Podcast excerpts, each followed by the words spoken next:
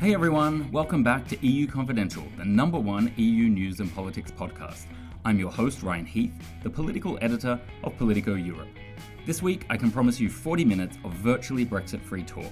Why is that? Because everything else was so much weirder. We had Rex Tillerson effectively fired by a tweet. We had the Russian poisoning scandal in the UK. And on a single night, two European prime ministers offered their resignation for unrelated reasons. Slovenia's Miro Cerar, a recent guest on EU Confidential, offered his over a railway line of all things. And Slovakia's Robert Fico offered his over the protests and drama that has followed the Social Democratic government since the murder of investigative journalist Jan Kuciak and his partner Martina Kušnírová. On this episode, I talk first to Giorgi Margvelashvili, the president of Georgia, who was in town for the German Marshall Fund's Brussels Forum, and also Michael O'Leary, the CEO and founder of Ryanair. Then we've got a fun panel with the Brussels Brains Trust. It had us laughing at any rate.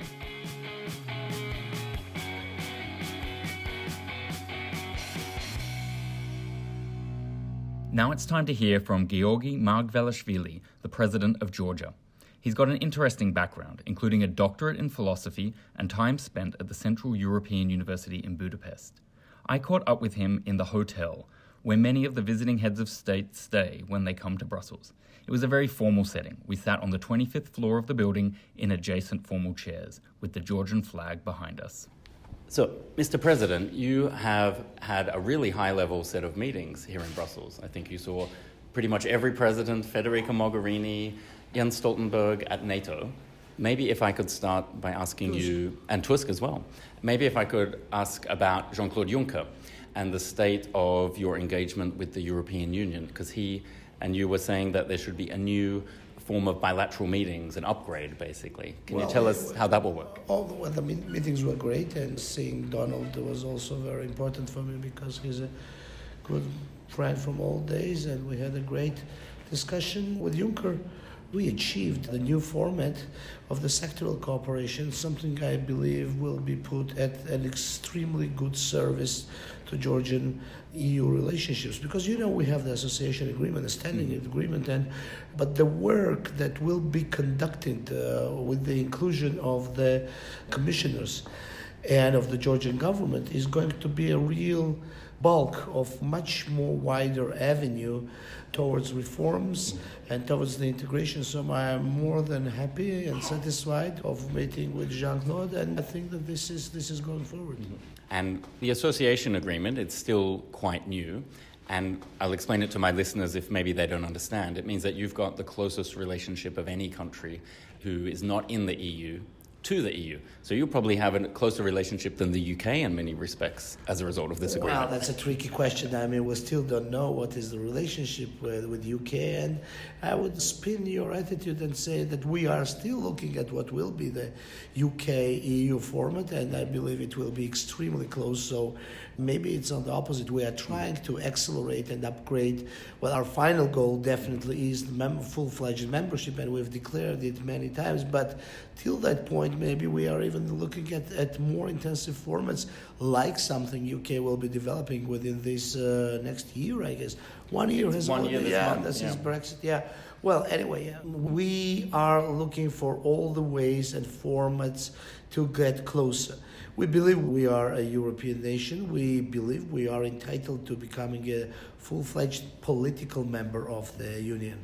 And now that Juncker has made his tour of the Western Balkans and the mm-hmm. Commission has sort of put out this carrot that maybe they could be members in 2025, how do you see your own timeline for membership? Is that offer to the Western Balkans going to help push you forward, or do you see it happening on a different timeline? Well, I believe any kind, any any move in direction of expansion is going to be a positive one since it uh, maintains the momentum, maintains the speed. We have not heard any specifics from uh, European capitals on something similar to what you are talking about, the Balkan case. But still, I mean, we've got now a wider avenue something that I told you about the sectoral cooperation. But also the Balkans case is giving us the more hope that the fatigue of EU will be overcome and will be overcome in a very positive manner because overall at the end of the day you all we all have benefited from a bigger Europe and it brought stability, security, prosperity, and more freedom to about half a billion people in this part of the world. So we have to acknowledge it and applaud to it, and we are strong believers of the process. And you've just come from the German Marshall Fund's Brussels Forum, which is one of the big security events of the year. So, seeing as we're all thinking about security at the moment, how are you viewing your relationship with NATO now and, and stepping up the work there? Well, we, our ambition is to become a NATO member. And this is the 16th year since we are in a row for NATO membership. It's the 10th year since NATO has openly declared that Georgia will become a NATO member. We are contributors to major operations, peacekeeping operations, be it EU led, be it NATO led, be it UN led before. So, I mean, we believe we are entitled. We are especially diligent when it comes to fulfillment the requirements of the of the alliance. So we are looking at NATO. The, the real question is with the NATO leadership how fast they can make a real move and integrate Georgia, which I believe is not only the Georgian concern, but it is overall a security and stability concern for the Europe at large. Do you think it can happen with an internal driver, like a new NATO Secretary General when they arrive, or would it have to be something external, like the threat from Russia, that would push the membership bid forward? Well, I wouldn't link the issue to the Secretary General, and we are happy with what uh, Secretary General is doing for Georgia. But the external, uh, external threat is an interesting issue that you, you've raised. I wouldn't say even an external threat but I would put it in another way acknowledgement of the external threat and readiness to face and comprehend that threat is there that uh, threat has been expressed. Today at, at, the Brussels Forum, there was a question what, to, the, to the audience and to, to the speakers, like, what do you think Russians are planning or Russians are doing? And uh, uh, I, I, said, you know, you don't need any, any intelligence, you don't need any specific research to know what Russians are doing because we know it from what they are saying. And they have basically put their actions to where their words were. Uh, for the ongoing two decades, I would say, maybe a little bit less, like maybe since 2000, but they've been outspoken. We should accept the fact that they were sincere. And we should accept the fact that not always we, the allies of the Western world, are ready to comprehend the truth that we hear from President Putin. And what we have heard just several days ago, and what we are hearing as his election campaign, he is uh, basically sort of crafting a new Cold War. And I hear I hear comments that there is no economic background for that, or there is no military component for that, and I think those are the wrong ways to consider this issue. It's not about economy. It's not about military. It's about the political decisions and political boldness that we have heard, and maybe you need economy, maybe you need military if you are going to launch launch a war but Cold War is not an ordinary war, it's a proxy war. And Russia, in fact, has been finding cheaper and cheaper ways of fighting proxy wars and in recent Russia, years. And believe me, whether those estimates of the new weapons are true or wrong, that has no whatsoever connection with the proxy wars because Russia had enough resources to fight proxy wars long before the presentation was made by the president. So we have to acknowledge what the Cold War is. And in this respect, the attempt of one side to launch an imitation of proxy wars is something that should be heard and is something that should be responded.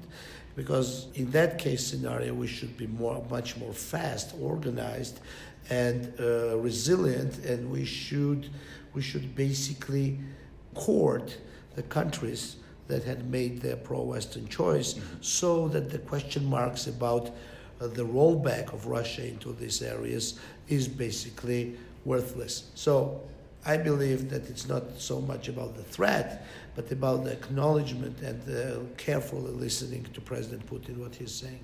You made me think of one other area of possible EU Georgian cooperation, and that's around the new defence cooperation the EU is engaging in, where clearly they're only just getting started down that road, but as a country that is on the, the front lines with Russia, who's experienced these territorial incursions. And I'm thinking because the EU their defense work will often focus on things like hybrid threats, and they'll look very closely at cybersecurity and those issues in the next EU budget. Can you imagine getting more involved on the cyber front or the defense cooperation front with Europe?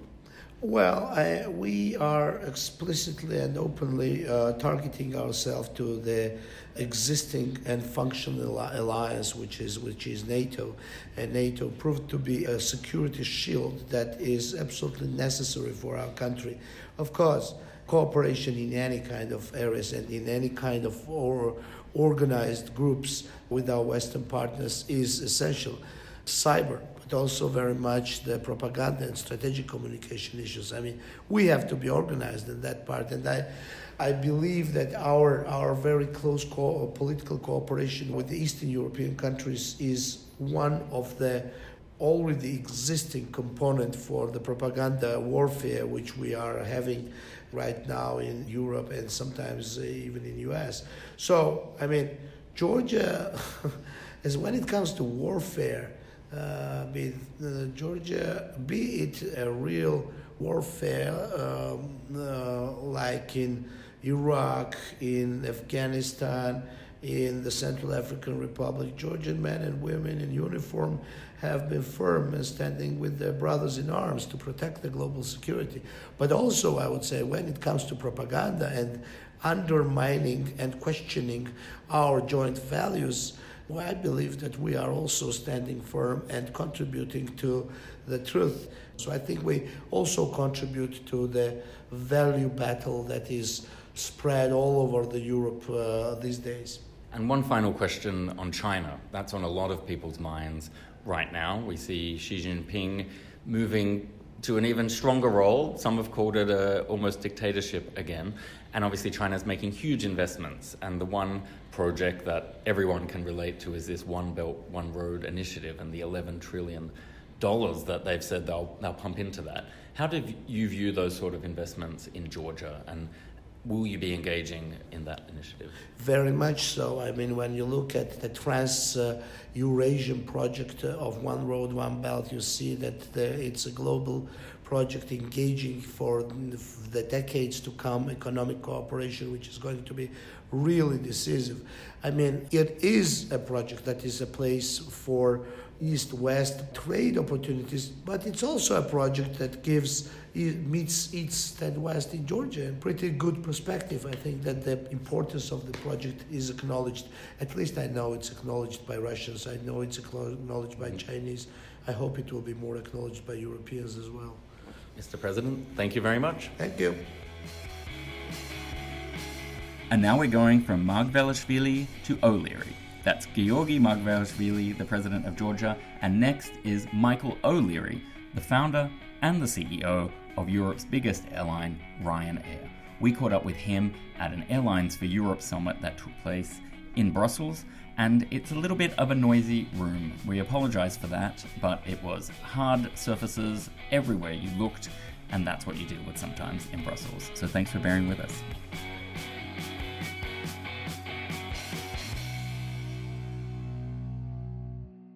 Well, joining us on the EU Confidential podcast now is Michael O'Leary, a man who I think we could rightly give the crown King of Aviation to. I don't know if you'll wear it, Michael, but thanks for joining us. Thank you very much. It's a great pleasure to be here talking to Politico. And I think the king of aviation is a bit overstated. Well, the, the king of the king of low fare aviation in Europe will do fine. Well, that is definitely true. Now, you're a pretty passionate guy. What is getting your goat? What is getting you angry in 2018? I mean, what worries me most, rather than angry, is Brexit, obviously. I think Brexit uh, poses enormous risks to air travel across Europe. Uh, if it goes ahead and there's a hard Brexit next March or at the end of the transition period, there's a real risk that there will be disruption to flights between the UK and Europe, both ways. And over the longer term, I think it's bad generally for the European economy that there would be a disruption to the supply of British tourists visiting places like Spain, Portugal, Italy, and Greece, and vice versa, people travelling to the UK on business. So I hope that the British will change their minds. It has happened before. The Irish voted to down Maastricht and the Nice referendums and had a second vote. And we, until we just made you vote again and again. We keep voting until we get the right answer. And I think ultimately, when the British public realise that they were misled by the Brexiteers, that leaving Europe will not be good for the UK economy or for their lives and their children's lives, I hope they'll change their minds and change their vote. Now, at the policy level, if that doesn't work out, mm. what can you do, or what does the EU need to do to make sure planes aren't uh, grounded? Basically, well, there's two things. One, you have to have a pretty liberal flight rights regime, so that you know essentially what exists at the moment, which is the freedom to fly between the UK and Europe and vice versa, continues. That I think is likely to happen. I said there may be a disruption for a couple of weeks or a couple of months, but I think the flight rights will get resolved. The trickier issue is going to be the ownership restrictions, um, and the, you know we have these arcane rules that an EU airline must be majority owned by EU citizens. Once the UK leaves, British citizens will no longer be EU citizens, and so BA's ownership of Iberia and Aer Lingus may get broken up. Mm-hmm. Um, EasyJet's uh, flights within continental Europe from, say, Spain, Portugal to Spain to Italy will stop Uh, because it's a UK air. It would become a UK airline. And I think that's a much trickier challenge. And while I'd like to see my competitors grounded, ultimately, I don't think that's the right thing for either our industry or for our sector. So there's two workarounds maybe. One is you could set up a subsidiary in uh, the UK. No, that won't no. be that won't be effective. I mean, the problem with subsidiaries is you a, an EU airline won't be allowed to own a UK subsidiary because it'll be owned by an EU airline. In much the same way as EasyJet's Austrian subsidiary, which will be UK owned, will not be allowed to fly. And I think the ownership rules are going to be harder because you have Lufthansa and Air France who see the opportunity here to be very tough, are pushing for very hard and very strict interpretations of the ownership rules, uh, because it's in their interest to do so. Um, and I think that's where the challenge will lie. And are we going to have to get into talks with people like the competition commissioner to get around how you can do some of these mergers and change the ownership rules, or is it more political? I don't think so. I, mean, I, I, I struggle to see why or how the European Union will change the ownership rules to facilitate the British when the British have voted to leave. We're talking at the Airlines for Europe annual conference. Yep. It's a reasonably new organisation.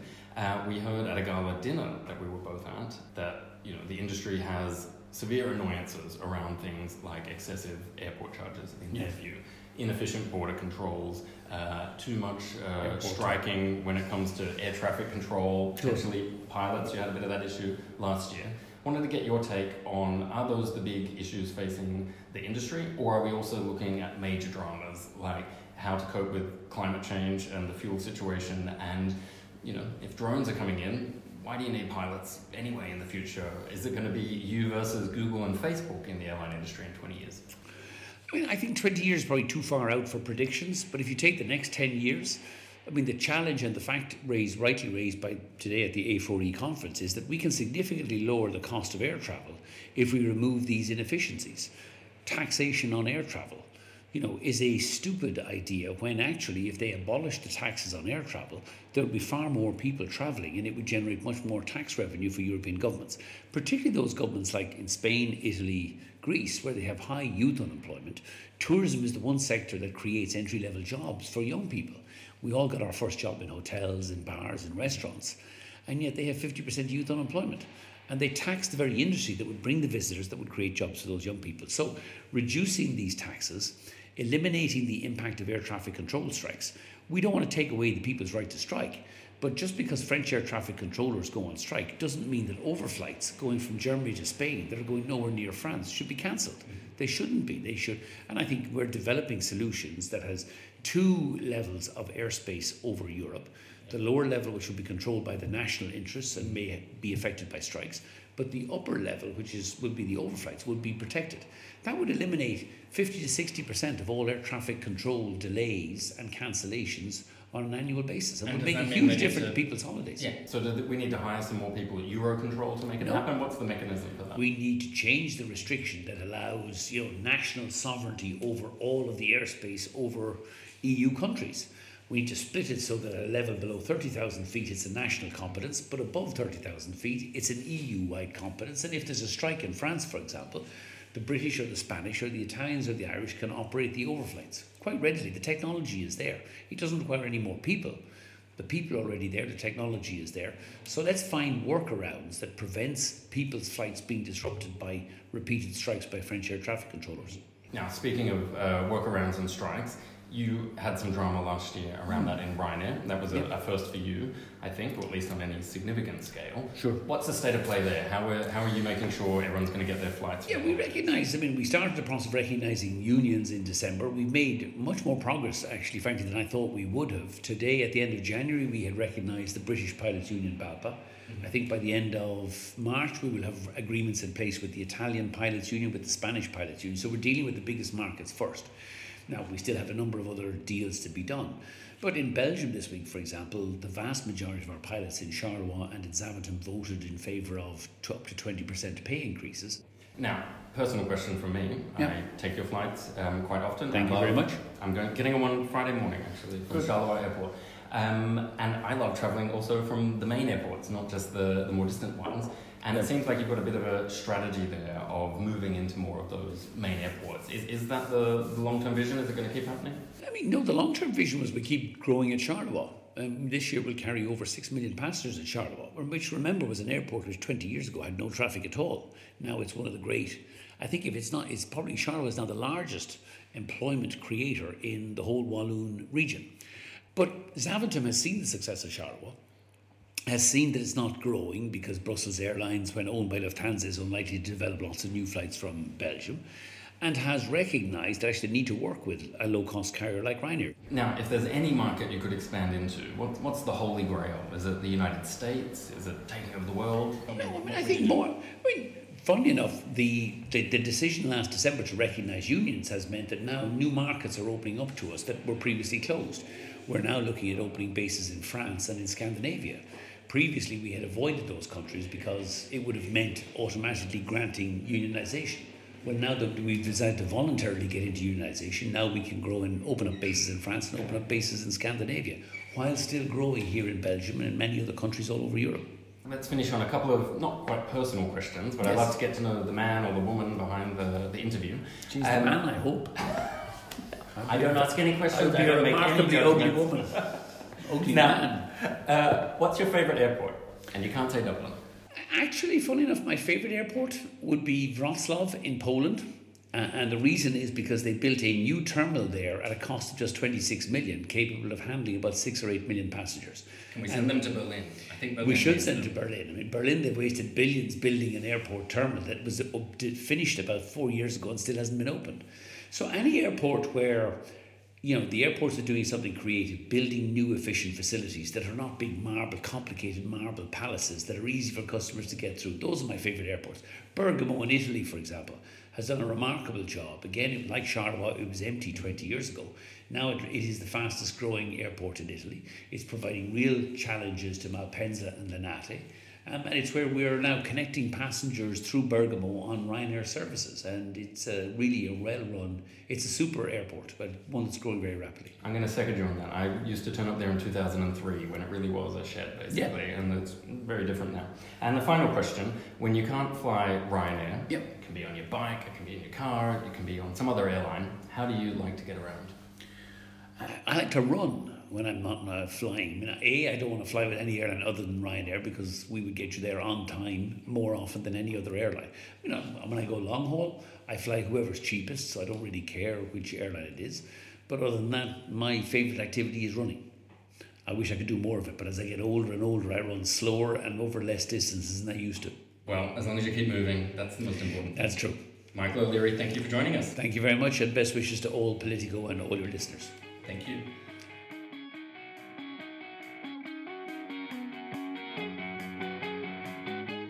Well, that was Michael O'Leary, the founder and CEO of Ryanair. And now we're back with the Brussels Brains Trust. Lena Abarus, hello. Hello, Ryan.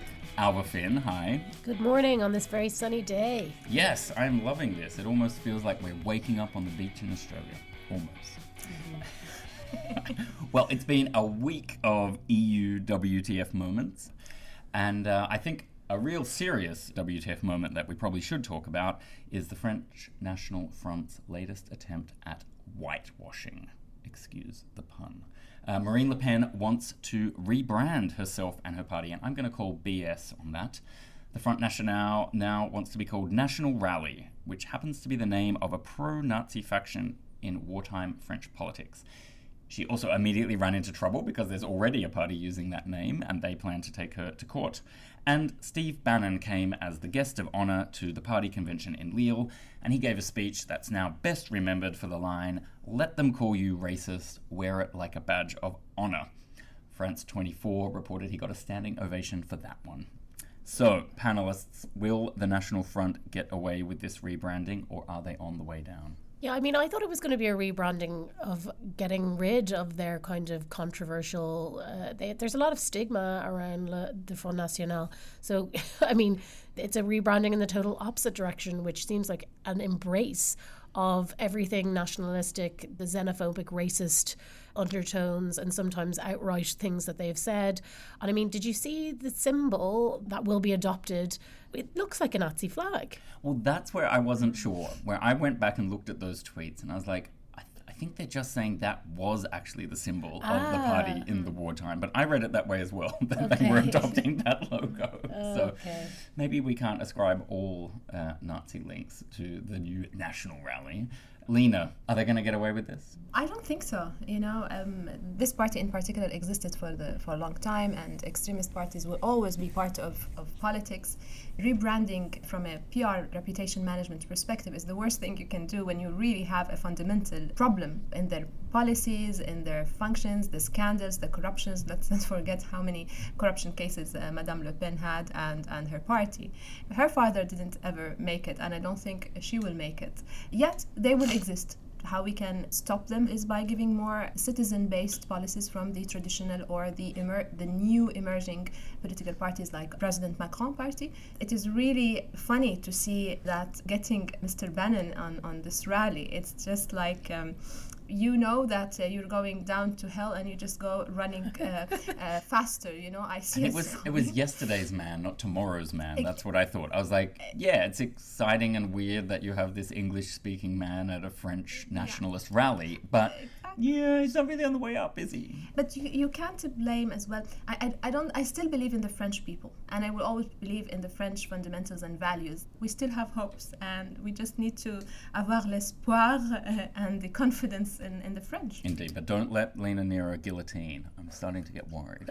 Alva. I just think that it, for a French audience, having someone like Steve Bannon, who's probably one of the worst dressed men in politics Excellent and an point. American who is out like openly racist coming to one of your rallies and saying things like that you know i think it was one of the reasons why they didn't win eh, even though a lot of people thought you know this was going to be their time post trump the french people came back out against this type of racism and then aligning yourself with the kind of white supremacy alt right that Steve Bannon represents in the US and just going for a, a, person from the US in general, I think it's a terrible idea. You know, you're, mm. and also he was fired from the White House. So you just wonder what exactly they were thinking. And as you mentioned, he's not uh, he's not elegant at all.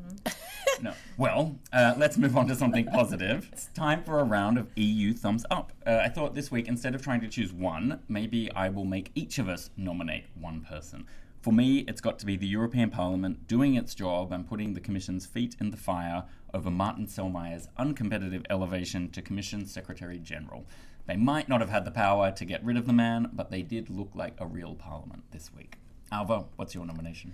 I wanted to nominate this new blacklist. Well, it's not new, but they started in December. This EU blacklisting Racist. of Racist. of countries who are not adhering to EU tax avoidance rules. So they've added a few more people onto this blacklist, or not people, countries. um, I was like, really? They've added a few more countries onto this blacklist, and then also they have this grey list now for people who they, or not people, countries I suppose they are peoples, though. Um, what countries at the end of the day are groups of people yeah. who may or may not pay their taxes?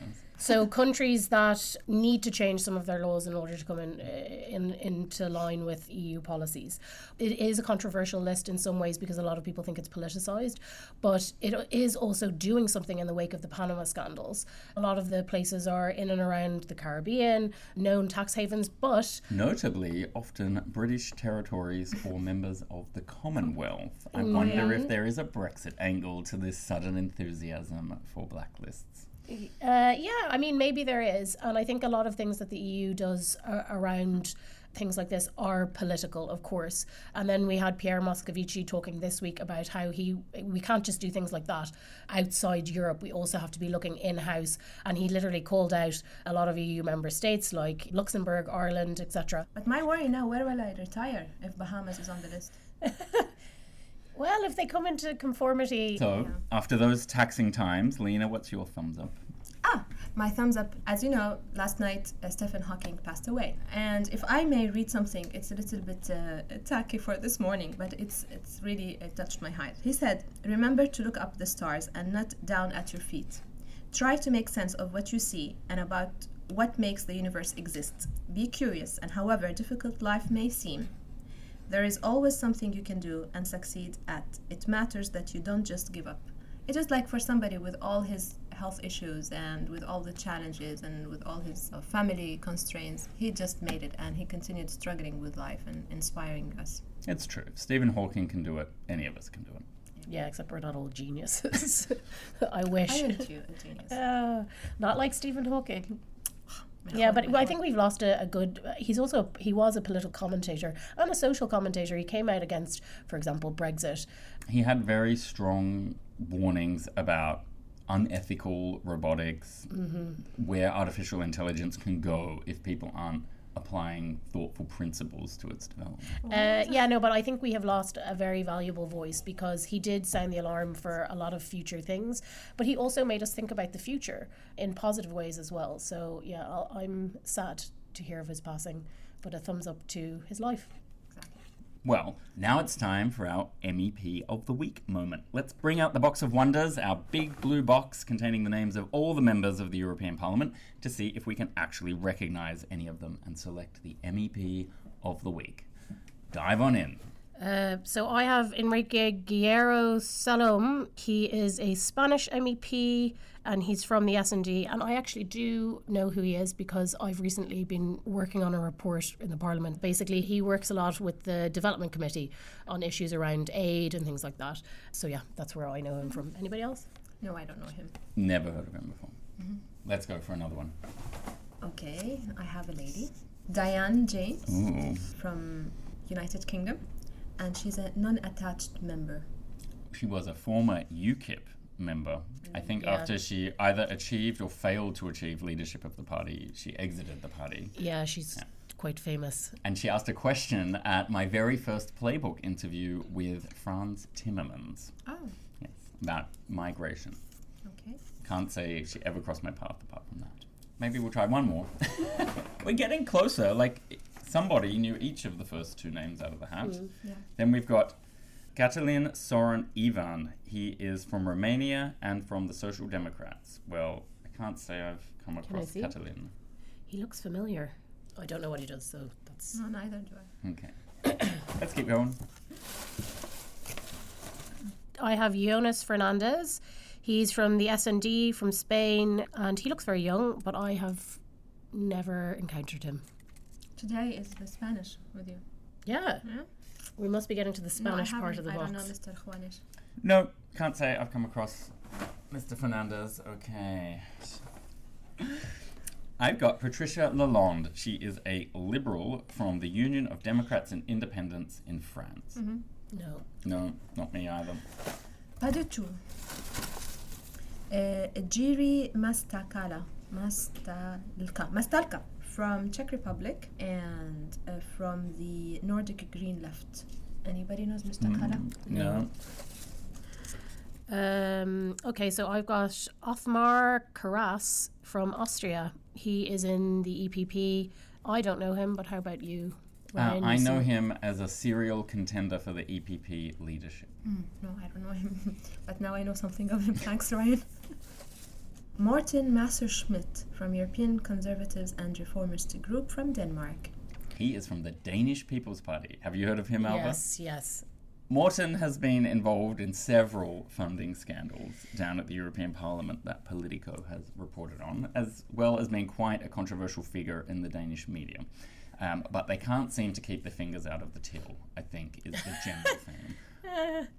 Yeah, I definitely know him as someone who's who's very very controversial and kind of says things to rile people up. This kind of alt right, saying really explosive, inflammatory things to annoy liberal snowflakes and things like this. Yeah, mm-hmm. it's So Morten is a controversial figure. He both won a record number of personal votes for a Dane in the 2014 European election. So he was the first elected MEP from that country. But he is definitely not shy about causing trouble, and he stands accused of directing funds for information, you know, kind of like awareness raising activities, mm-hmm. into party political activities. And so that is why we put him on the list of MEPs who matter. Mm. Hmm. Was he once on the TV and he had like the, this very strong interview on the Danish? I think he was often on the TV, but Yeah. I get confused between what was on Borgen, the TV show, and what was in real life in Denmark now. But I think he's definitely one of those people that, you know, when the news wants someone who is going to say political commentary that is very alt right almost, they get him on and he just says things that are what most people wouldn't say. He's willing to say things that other people wouldn't, I think. The people that we know from the European Parliament, a lot it's the it's the faces of the parliamentary political parties, but it's also people from the ECR, the reformist conservative Eurosceptic group. And I do think that is because they get themselves in the news more. We know, for example, Nigel Farage uh, had one of the the smallest parties in the whole of the the European Parliament, but yet got so much airtime. So I just wanted to say that that I think it's a kind of an indictment on the European Parliament that these people who are Eurosceptic against Europe are sometimes the most prominent people um, they're in the European Parliament. They're just better communicators a lot of the time. They have a clearer message about what it is that they want from their and the role in the media parliament. and the media has a role also in, in covering them because they say things that are clickbait. Yeah, but I will defend it. Like if you say something interesting that is changing Europe, I'll put you in Politico. Or challenging Europe? Yeah. I mean, I just think other MEPs need to get better at explaining themselves. Guy Verhofstadt has no problems getting coverage because he is very good at explaining what his vi- he's first of all he's put thought into his vision uh, and he articulates it in very clear terms. Was There should be more pro-European MEPs that operate at the same level of communications. Does every MEP has a vision? Well, I'm not sure we're going to be able to answer that question on this episode of EU Confidential. That's all we've got time for. Thank you, panelists, for joining us once again. Thank you. Same time next week. And we'd love for you to officially become part of the EU Confidential community. And you can do that by signing up at politico.eu forward slash registration. You can check the box to get EU Confidential there, which means that you get a weekly newsletter, including this podcast, and invitations to any podcast related events that we might be holding. And of course, EU Confidential is a team effort. We can't do it without Michelle Stoddart, Andrew Gray, Wei Dong Lin, and Antonio Fernandez.